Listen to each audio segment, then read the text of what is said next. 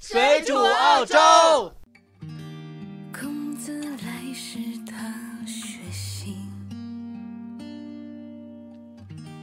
大家好，欢迎大家收看这期《水煮澳洲》，我是主播红茶，在这个寂寞夜晚又和大家见面了。本期节目呢，我们讲一下疫情期间对于大家比较有好处的一个话题啊，就是 refinance，就是再融资，中文是翻译的。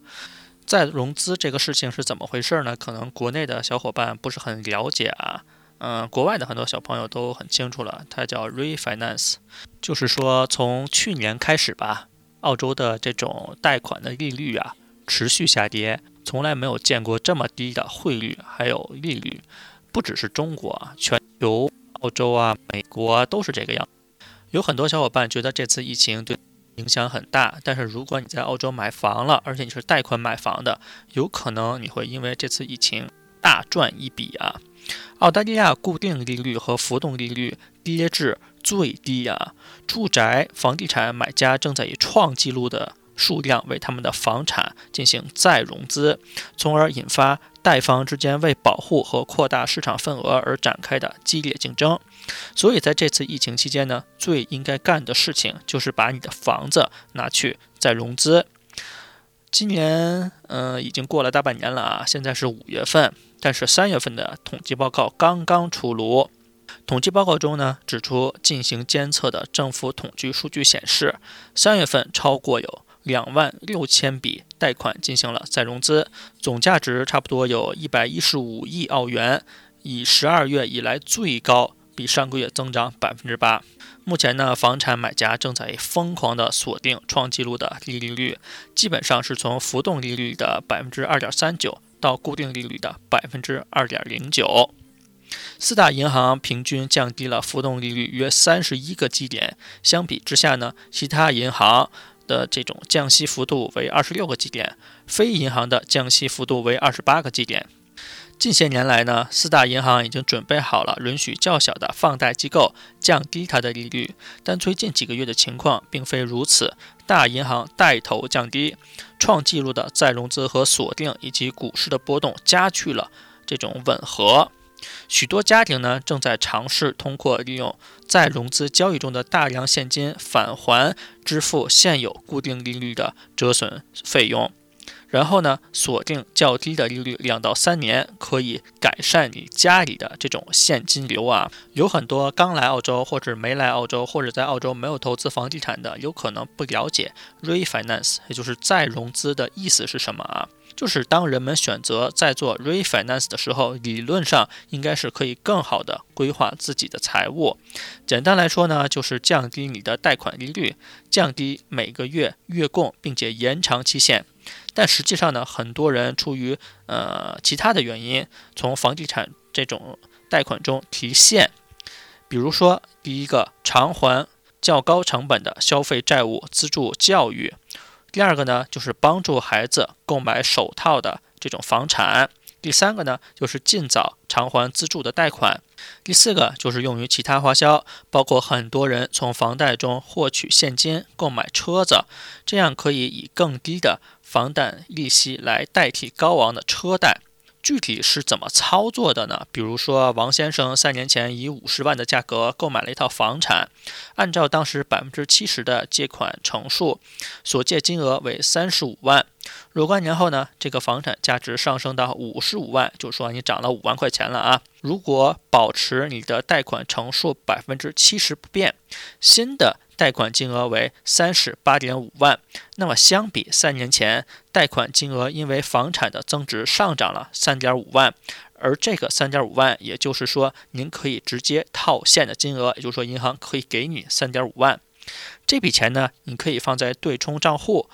嗯，这样可以使你的资金变得更加灵活，相当于把房子的不动产变成可流动的资金，在您需要的时候呢，可以拿出来用，提高这种风险，同时也可以提出来用于做其他的用途，比如说购买汽车呀，或者是作为呃购买另一个房产的首期的付款。有很多小伙伴就问啊，这个 refinance 能不能换银行？就说之前在呃。HSBC 做的，或者是说之前是在四大里面其中一个，或者 Westpac，或者 ANZ 做的，你想换到其他银行，是不是 refinance 一定要换银行呢？啊，其实并不是的啊，有时候通过当前的银行重做贷款获得利益也是可以的。这就是被我们通常所说的啊 internal finance，就是房贷产品或结构改变，或者是 top up top up。客户可以结合实际的呃情况，仔细比较各种利弊后再做出决定。那么这个 refinance 会有其他的费用吗？呃，不同的银行对于 refinance 有着不同的政策啊。通常来说呢，会根据浮动利率和这个固定利率两种不同的产品有所不同。有些 refinance 可能还不花钱，是免费的。第三个呢，套现资金放在对冲账户里需要付额外的利息吗？放在这个对冲账户里啊，就是我们通常所说的 offside account，这个里面呢，呃，套现金额只要不取出来，都是不需要支付额外利息的。现在一个疫情特殊时期啊，为什么说这是一个 refinance 比较好的时候呢？说现在有一个特别的 offer，很多银行都有啊。我们举例说明，比如说澳新银行就提供四千块的现金返还，为二十五万澳元或者以上的房产贷款再融资。较小的贷方呢，正试图支持现有的呃贷款账簿，通过竞价报价的方式建立市场份额。再或者，Sun c o p 在这个本周末呢推出高达三千澳元的再融资奖金，并且为教师或者是急救人员或者是卫生工作者额外提供一千澳币的奖金。但是贷方开始引入严格的新条款和条件，覆盖收入、就业和家庭的支出来源。